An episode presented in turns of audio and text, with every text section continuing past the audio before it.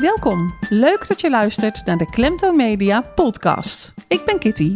En ik ben Paul. En in onze podcast geven we je tips over podcasten, zichtbaarheid en PR. En daar schuiven regelmatig interessante gasten aan. Leuk dat je luistert. En uh, in dit geval uh, zijn er twee gasten bij ons aangeschoven. Dat zijn uh, Jacques de Wit en Margot Franke van het Personeelspunt. Leuk dat jullie er zijn. Um, als ik in mijn eigen woorden, want jullie mogen me zo meteen uitgebreid corrigeren natuurlijk. Mijn eigen woorden zou moeten zeggen wat jullie doen. Dan denk ik dat jullie je richten op HRM. het Human Resource Management. en onder andere ook arbeidsmobiliteit. Um, maar ik stel voor dat jullie dat zelf zo meteen nog veel beter uitleggen dan dat ik uh, dat kan. Maar eerst willen we graag uh, jullie uh, even leren kennen, toch, toch Paul? Ja, zeker. Want we zijn heel benieuwd wie nou de mensen zijn achter het personeelspunt. Dus Jacques en Margot, ja, uh, we horen dat graag van jullie. Nou, een leuke vragen. Mensen achter het personeelspunt. Uh, nou, mijn naam is Jacques de Wit. Um, ik ben eigenaar van het personeelspunt. Ik ben daar in 2008 uh, mee gestart. Ik wilde altijd al een gedeelte van mezelf uh, beginnen en had allerlei andere leuke ideeën. Ik ben ooit ook bezig geweest om wellicht een zaak, een soort winkel te hebben. Uh, meubelinrichting.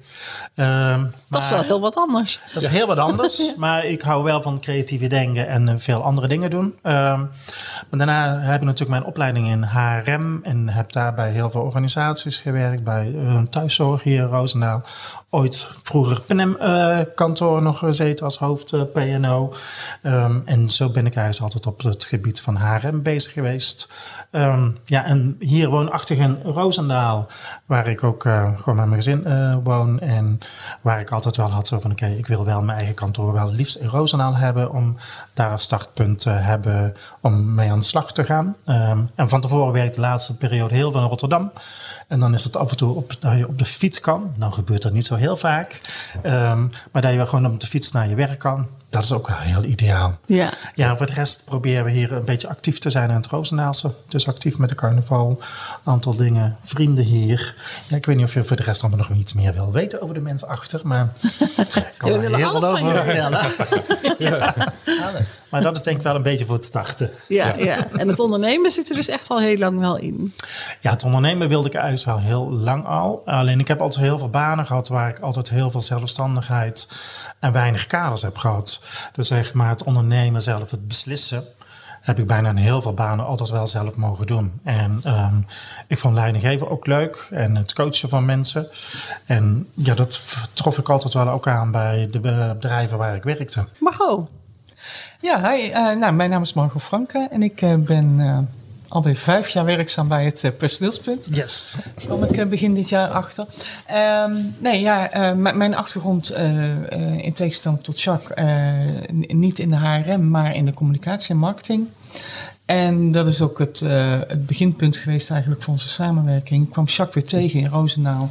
Ik heb heel lang buiten Roosendaal gewoond, woonden weer hier en we kwamen elkaar weer bij tulpentaanse uh, activiteiten tegen en uh, bij te kletsen. Dat is altijd leuk. Dat is Toch? altijd ja. leuk, ja, precies. En um, Jacques dan daarna contact met mij op van... goh, ik uh, wil wat met mijn website doen en wat met mijn social media kanalen. Kan jij mij daarbij assisteren? Een paar uurtjes in de week. Nou, vind ik hartstikke leuk om te doen. Dus zo ben ik bij het personeelspunt begonnen. Maar ik zag al snel dat uh, wat, wat hij uh, deed, zeg maar. Dus uh, het begeleiden van mensen vond ik wel super interessant. En dan heb je het daarover en ja, daar langzaam eigenlijk ingerold.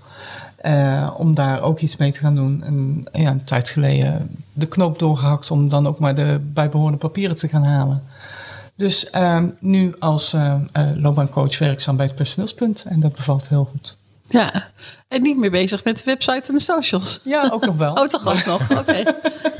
jawel, jawel, jawel. Maar niet meer alleen maar. Ja, dus, ja, uh, ja. ja.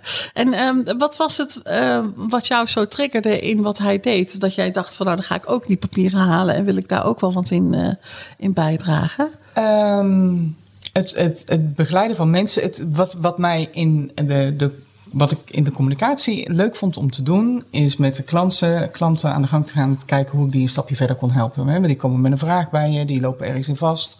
Of die, die, die willen iets, die moeten iets.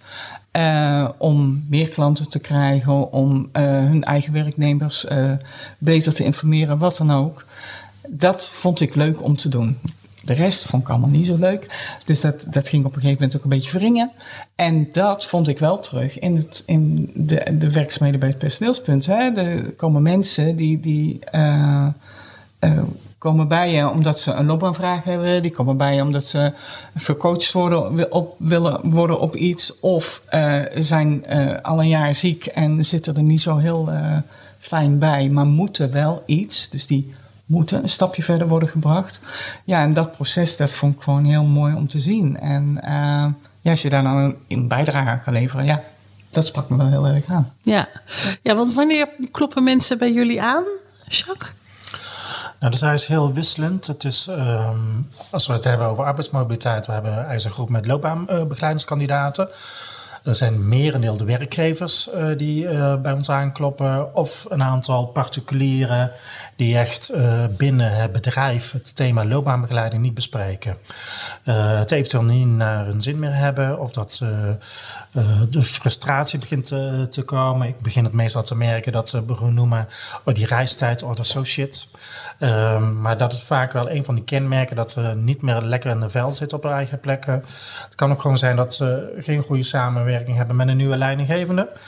Dat zijn dan vaak wel de aanknopingspunten dat mensen gewoon vanuit zichzelf gaan komen. Dus particulieren dus, dus niet alleen maar bedrijven die bij jullie nee, aankloppen. Maar particulieren ook, alleen uh, particulieren uh, kijken altijd wel wat meer uh, van oké, okay, hoe ga ik dat zelf betalen, ja of nee. Um, en daar zie je wel verschil tussen bij bedrijven. Bedrijven hebben, grote bedrijven vaak, hebben vaak meer aandacht voor uh, de mogelijkheden van medewerkers binnen het bedrijf. Van zit je nog wel goed in je vel? Die hebben vaak wel de jaargesprekken zitten. Dat zie je vaak bij kleinere bedrijven niet. Dat is heel begrijpelijk, want die moeten vaak gewoon hele weken productie draaien om gewoon zeg maar, de zaak wel ja. aardig op. gang ja. te houden. Ja. Um, ja, daarnaast komen dus ook wel bedrijven van uh, we gaan ontslagronde in doen. Dus vandaar willen je gaan mee gaan denken over outplacement trajecten. Uh, om mensen gewoon wel netjes een plaats te hebben te krijgen. Dan kan het gewoon zijn dat een ondernemingsraad al met werkgever om tafel heeft gezeten in het kader van een sociaal plan. Maar ook, we hebben in Nederland een heel hoog ziektepercentage. Dus we krijgen ook gewoon medewerkers uh, op, naar ons toe gevraagd van oké, kun je die begeleiden? We hebben flexibele arbeidsdeskundigen. En vaak zie je daar na elf maanden ziektewet dat er een arbeidskundige om tafelraad zitten van oké, wat is eigenlijk het moment, hoe ziet je situatie eruit in je ziekte, in je herstel, ja of nee. Um, en vaak komt daar ook wel een vervolg tweede spoortraject uit. En dat betekent dat wij mensen begeleiden van 12 maanden tot de aanvraag van de WIA, als ze niet gaan herstellen. En WIA, dat is? Exact. WIA, uh, als je na twee jaar ziektewet uh, door hebt gelopen, kom je bij het UWV. En dan gaan ze kijken naar een situatie van, oké, word je afgekeurd? Word je gedeelte afgekeurd? Of kun je helaas deze functie niet terug op jouw huidige werk. Maar zou je heel veel andere functies wel kunnen, kan het ook gewoon zijn dat je dienstverband wel stopt, maar dat je wel volledig de WW ingaat. Dus het heeft ja. best wel heel veel impact op dat moment. Dus dan zie je ook wel bij die aanvraag van die WIA dat heel veel mensen ook wel begeleid willen worden en officieel er ook wel in zitten, maar ook voor die werkgever.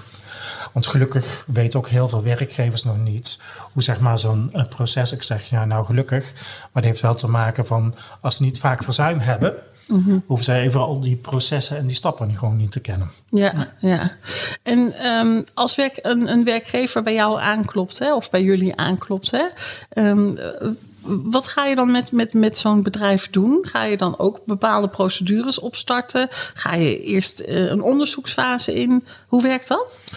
Nee, je hebt natuurlijk altijd wel de vraag van de klant: van oké, hoe kom ik daarbij? Um, en dan denk ik dat het ons voordeel is dat we ook kennis hebben van HRM. Want dat geef ik aan, dat is eigenlijk wel uh, alles wat altijd op een afdeling HRM of PNO, die bij sommige organisaties wordt genoemd.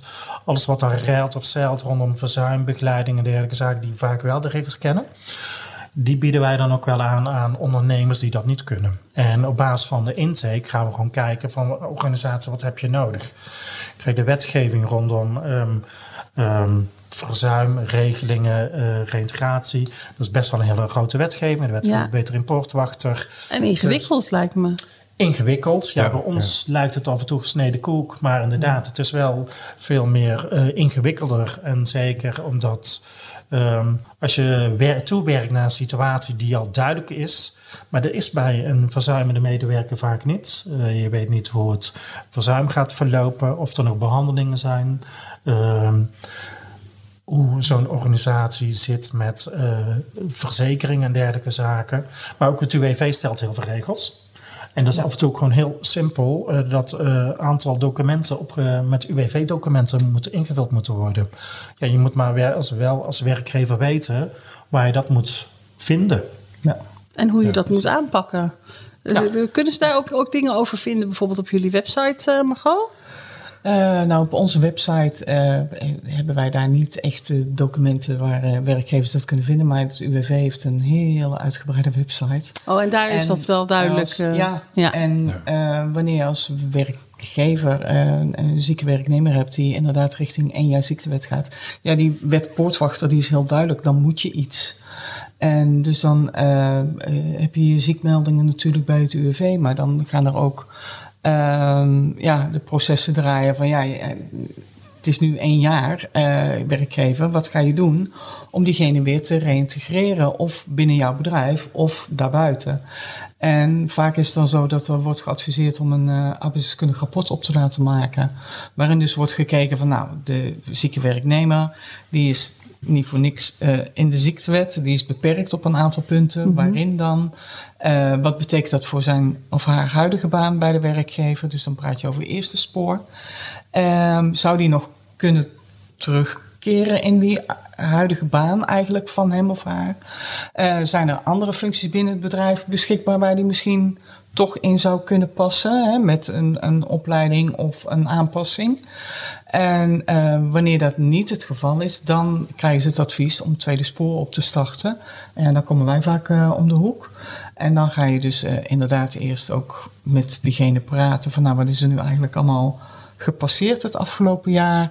Hè, de werkgever die geeft natuurlijk eh, zijn of haar info.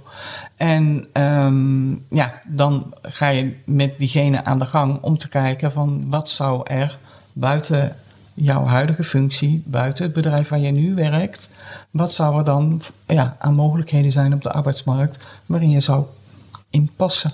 Ja. Ja. Ja. En dan helpt de arbeidsmarkt nu wel mee, denk ik. Ja. Hè? Want overal eh, zoeken ze mensen, toch? Ja, ja, die helpt wel mee.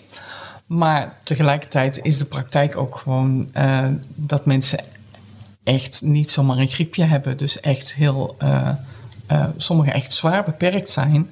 En eh, nauwelijks uren kunnen maken. Want dat ga je dus ook bekijken met ze. Hè? Van, nou, Ja. ehm, kan jij een functie of werkzaamheden bij je oude werkgever of ja, je huidige werkgever, kan je kijken hoeveel uur je überhaupt nog in arbeidsritme kunt eh, acteren. Hè? Wat, wat zijn het aantal uren dat jij aan kan? Lukt dat niet bij de, bij de werkgever? Dan kunnen we kijken via een werkervaringsplaats. Puur om, om ze het eh, gevoel te geven van nou, ik kan nog voor nou, 10, 12, eh, 16, 20 uur meedraaien op die arbeidsmarkt. En wanneer je vanaf een fulltime baan komt, is, is dat alleen al een hele grote reset, zeg maar. Om eh, te ervaren van, oh, ik kan dus gewoon echt niet meer wat ik altijd kon. Ja. En, dat- en ja, daar komt de begeleiding ook om de hoek. Want Ja. ook daarin moet je ze, moet je ze begeleiden. Ja. Nou, inderdaad, en je zegt wel, de arbeidsmarkt helpt daarbij. Inderdaad, die helpt daar wel. Maar je merkt, want in het kader van stage en werk- en ervaringsplaatsen is het best wel dat er veel organisaties er meer voor openstaan. Want ze denken Ja. toch van af en toe, hey, het zijn toch handjes die een aantal dingen kunnen doen. Wij als be- bedrijf moeten dan wel even actueel bewaken of mensen zeg maar hun grens niet overgaan. Of ze die inspanning kunnen doen. Uh, maar de andere kant ook heel logisch gedacht van die ondernemer van... ja, ga ik zo'n zieke medewerker, ga ik die wel in dienst nemen, ja of nee? Want het betekent dus wel, als gewoon uh, je overstapt als uh, tweede spoor kandidaat naar een andere organisatie... zit er wel een risico en ga je dat ziektewet be betalen... als die toch na een half jaar bijvoorbeeld weer uitvalt. Ja, ja dus voor een werkgever eh, komt er altijd een bepaald risico om de hoek Ja. kijken. Sowieso. Dus Ja. wij merken eigenlijk heel vaak dat Ja. bijna uh, na uh, drie maanden voor de twee jaar uh, einde moet er altijd zo'n aanvraag gedaan worden voor de WIA, voor de keuring voor het UWV. Dat eigenlijk in die situatie, als er dan een kandidaat een werkervaringsplaats doet, dat dan eh, de nieuwe werkgever ook wel gaat wachten van oké, wat is nou het uitslag van deze keuring, ja of nee? Oh ja. ja. en dat heeft ja. te maken ehm, bij sommige situaties, of komt er ook na zo'n keuring, als een gedeelte arbeidsongeschiktheid plaatsvindt, is dat ze dan een eh, verklaring krijgen bij het UWV. Dat eh, de nieuwe werkgever de eerste vijf jaar de ziektewetpremies kan verhalen het UWV. Maar die verklaring komt pas vaak als zeg maar, die beschikking, als het echt allemaal op papier staat van het UWV. Maar dan is het dus wel interessant voor zo'n uh, nieuwe werkgever met zonder minder risico om toch men, iemand bijvoorbeeld een half jaar of een jaarcontract aan te bieden. Ja, ja ze worden ondersteund door de UWV uiteindelijk. Ja, ze worden, ja. qua kosten kun je het dus een stuk, uh, een stuk terughalen op het UWV. Dus dat betekent juist voor de werknemer dat hij gewoon zich echt kan laten zien van hé, hey, ik heb wel een bepaald ziektebeeld. Of inmiddels uh, zo'n ziektebeeld wat af is genomen, gelukkig, want dat merken we natuurlijk ook wel. Ik kan er echt gewoon laten zien, er is niks meer met mij aan de hand. En ik kan daar een bepaalde periode bij. En die werkgever krijgt steeds meer zelfvertrouwen. En vertrouwen ook in deze medewerker om eventueel dan op een gegeven moment ook een contract voor onbepaalde tijd in dienst te nemen. Ja, ja. En nu hebben we het natuurlijk heel veel over het moment dat een uh, werknemer al langdurig ziek is en wat er dan allemaal uh, gebeurt. Um, maar ik kan me zo voorstellen, ja, ze zeggen altijd voorkomen is beter dan genezen. is dat ook al een moment waarop jullie kunnen worden ingeschakeld als het gaat om preventie? ja. ja. Zeiden zij hoor, dus wat dat betreft ja. Ja, want wij ja. doen ook uh, coachingstrajecten. Um, als mensen zeg maar niet letterlijk uh, in vel zitten of daar zit iets uh, in discussie in het kader van een functie of iets van ontwikkeling, doen wij ook coachingstrajecten. Ja. Misschien kun jij daar iets meer over vertellen. Nou ja, we, wat, wat Jacques al eerder aangaf, hè, de, de grotere bedrijven staan er wat meer open voor, uh, zijn er actiever mee bezig, laat ik het zo zeggen. Kleine bedrijven staan er misschien ook wel open voor, maar hebben gewoon andere prioriteiten. Um, uh, we hebben inderdaad mensen uh, gecoacht uh, die vanuit het bedrijf ja, soort van gestuurd werden. En dat klinkt heel negatief, maar dat was het niet. Ik kreeg dat aangeboden van, nou, hè, je zit op een punt in je, in, je, in je loopbaan binnen ons bedrijf. Je geeft aan dat je eigenlijk wel door wil, maar of het nou linksaf of rechtsaf wordt binnen het bedrijf, dat is niet helder voor je. Of hè, je zit niet helemaal lekker in je vel, dat signaleren we allerlei achtergronden uh, die daar uh, mee kunnen spelen. En dan krijgen ze de, uh, de, de mogelijkheid om via een coachingstraject daar gewoon wat meer richting en meer duiding aan te geven. Dus dat doen we ook en dat hebben we, hebben we gedaan. En ja, dat is ook, ja, vind ik heel leuk om te doen. Hè? Dat zijn wel gerichte loopbaanvragen. en er komt natuurlijk van alles voorbij ja. tijdens die coachingsessies.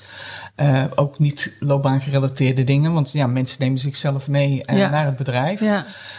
Um, en ja, vooral ook om te zien dat, dat, dat dan in ene iets kan worden opengebroken, waardoor ze uh, mogelijkheden binnen hun eigen bedrijf zien die Ja. ze eigenlijk helemaal niet hadden bedacht Ja, van tevoren. En wat ze daar dan mee doen is een tweede. Hè? Ik bedoel, wij begeleiden alleen en de, de actie die erop uh, moet volgen, die is aan hun. Maar uh, vaak zie je wel dat dat inderdaad wel Ja.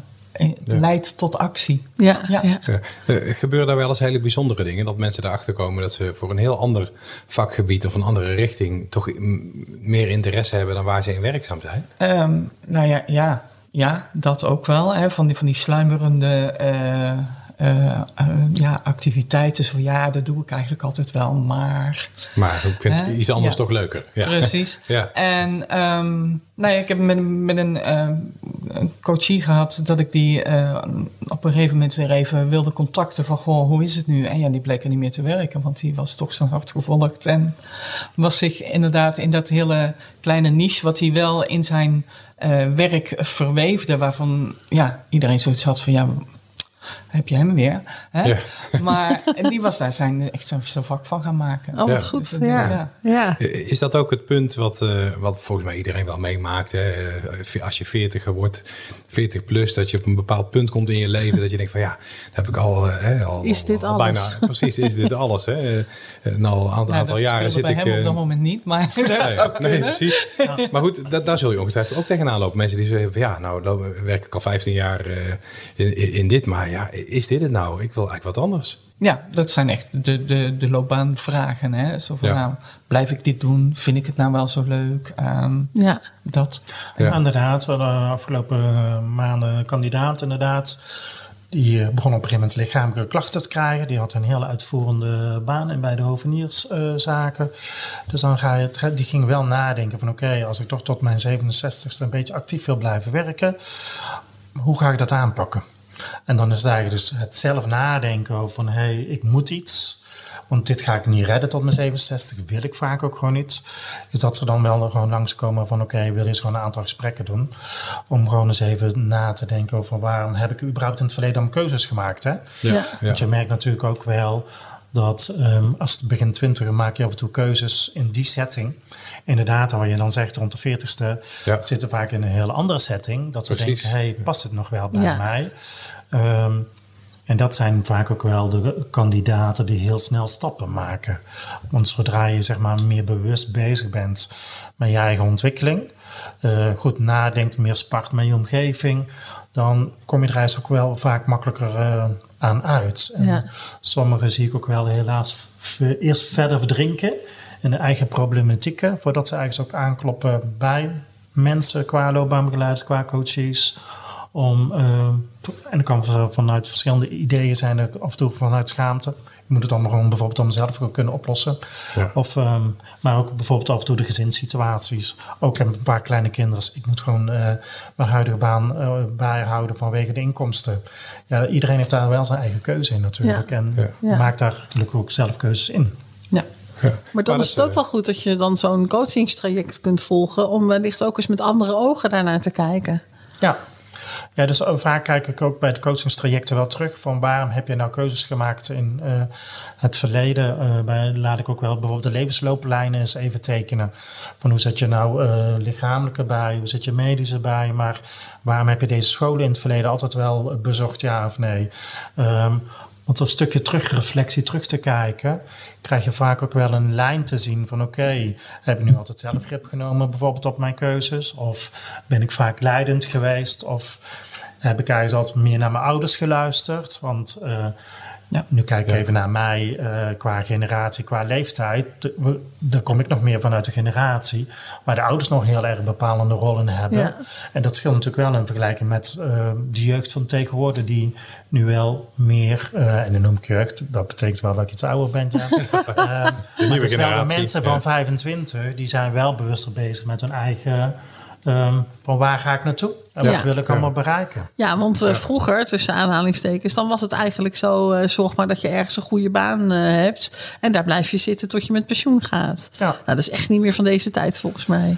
Nee, maar ook, ook, ik merk ook jonge mensen, eh, hè, dan niet zozeer het eh, idee van blijf maar zitten tot aan je pensioen, maar wel ik kan hier niet zomaar weggaan. Oh ja. Want wat dan? Ja, Hè? Eh, de, de, de angst om te veranderen, ja, heel logisch. ja, Ja. En ehm, ja, daar ga je dan in je coaching ook mee aan de gang. Zo Van, nou, waarom, waar komt die angst dan vandaan? Hè? En wat gebeurt er als je het wel zou doen? En eh, Ja. wat eh, heeft dat voor consequenties in jouw leven? Hè? Kan je dat nu al bedenken? Ehm, en het, ja, het leuke vind ik dan, hè, ik heb een aantal voorbeelden gehad van mensen die gewoon bij hun eigen werkgever bleven werken en eh, verder helemaal happy in hun baan waren, maar wel aangaven van ja, ik, ik kijk er nu wel anders naar mijn werkgever. Niet in de zin dat ik er van weg wil, maar ik voel me wel meer zeker van mezelf. Ja. Eh, mocht het een keer hier sprake lopen, om wat voor reden dan ook, dan weet ik wel waar ik sta in die arbeidsmarkt. En dat geeft ook gewoon al een heel fijn gevoel. ja, ja. Nou, inderdaad, want afgelopen jaar hadden we natuurlijk ook gewoon een directeur die eh, niet meer lekker in zijn vel zat in zijn huidige organisatie, Ehm, maar die in wezen niet weg wilde. Eh, maar die gaf wel aan, inderdaad, ik wil even gewoon kijken naar plan B. Want hij wist dat een bestuurder erboven wel weg zou gaan. Dus hij gaf, eh, wist wel heel logisch na te denken, oh, over een jaar kan er alles anders gaan. Ja. Maar dan help je hem ook wel met plan B uit te werken. En af en toe geeft dat al rust aan een bepaalde situatie. Ja. Of kleine dingen die ze ook wel in hun eigen functie kunnen veranderen, ja of nee. Ja. Maar dan eh, voel je je ook wel eens gewoon een eh, eh, psycholoog, denk ik. Als je mensen daarmee ondersteunt en al eh, over praat. Ja, psycholoog. Of gaat dat te eh, ver? Nee, dat gaat denk ik te ver. Ja, ik maak, ver, ja. ik maak altijd een scheiding. Ik weet niet hoe jij dat doet, Margot. Maar eh, psycholoog denk ik van oké, die zie ik echt wel graven met echte ziektebeelden. Dat je dan daar wel gaat kijken. En een coach, we gaan heus wel graven. En regelmatig komen er tranen zeg maar wel over tafel. Dus Margot voor laatst weer de tissuebak weer Ja. even Die staat op tafel. Ja. Om Die eh, staat die erbij te halen. Ja. Ehm, dus je raakt wel dingen aan, alleen wij gaan niet zo diep, omdat we zeg maar ook dat die kernproblemen wellicht, want er komen regelmatig ook kernproblemen uit de jeugd eh, tegen, ja, die gaan wij niet veranderen. En dan verwijzen we echt wel als het daar, Ja. als Dat eerst opgepakt moet worden. Nee, precies. Maar je merkt wel dat je daar Maar is wel tegenaan een eh, loopt natuurlijk. Ja. Ja. Ja, en, en ehm, hè, komt het naar voren, komt het naar voren, laat het maar gebeuren. Maar eh, je, je treft met name ook eh, mensen die al, al ziek zijn, tref je ook die ja, gelijktijdig een traject volgen bij een, bij een psycholoog of psychiater. Ja. Ja. En eh, ja, daar ben ik altijd zelf altijd wel, wel een beetje eh aftasterig van... oké, wat, wat gebeurt daar in dat traject? En dan hou ik het af en toe wel heel bewust meer richting de loopbaankant. Ja. Ja. Eh, want ja, dat wordt te veel voor iemand om daar aan, eh, aan twee ja, maar ik kan me wel voorstellen dat er wel raakvlakken zijn. Want je gaat wel graven. Er zijn raakvlakken. En, en ja. je, je, ja, je zijn en, en, en wat, je, wat je voelt Ja. en denkt en hoe je wellicht bent opgevoed. eh, dingen die er hebben gespeeld of wat dan ook, neem je natuurlijk allemaal wel mee. Ja. Ja, Nou, soms is er ook wel contact eh, met een eh, behandelaar. Wij moeten officieel qua privacy je behandelaar eh, noemen. Ehm, en dan is er wel afstemming. Maar inderdaad, zoals Margot zegt, we, het is wel niet op iemand zijn stoel gaan zitten. En zeker als je belangrijke thema's vanuit je leven... of eh, je krijgt ook mensen met mishandeling vanuit de jeugd te maken... ja, daar zijn wij niet in gespecialiseerd. Nee. Dus daar blijven wij er gewoon echt Ja. wel van af. En Ja, dan gaan we logisch. gewoon kijken, waar Ja. zijn we Ja. daar... Ehm, ja, hoe raakt het met elkaar? Maar inderdaad, het zit af en toe wel op de scheidslijn. Want wij doen ook burn-out begeleiding eh, en werkdrukverlaging. En de, burn-out begeleiding is wel... Wij kijken vanuit de positieve kant, hoe kun je het een aantal dingen oppakken. Ja. Heeft je, maar burn-out wordt af en toe ook begeleid door psychologen. Ja, dan laten we het dus bij de psycholoog. En zo kan dus iedere werkgever, ondernemer wel kiezen. Ehm, en ook medewerker. Daarom ook altijd wel een bewust klikgesprek, kennismaakgesprek. Want we hebben wel zelf zo altijd als startpunt... een medewerker die met ons in gesprek gaat of een klant...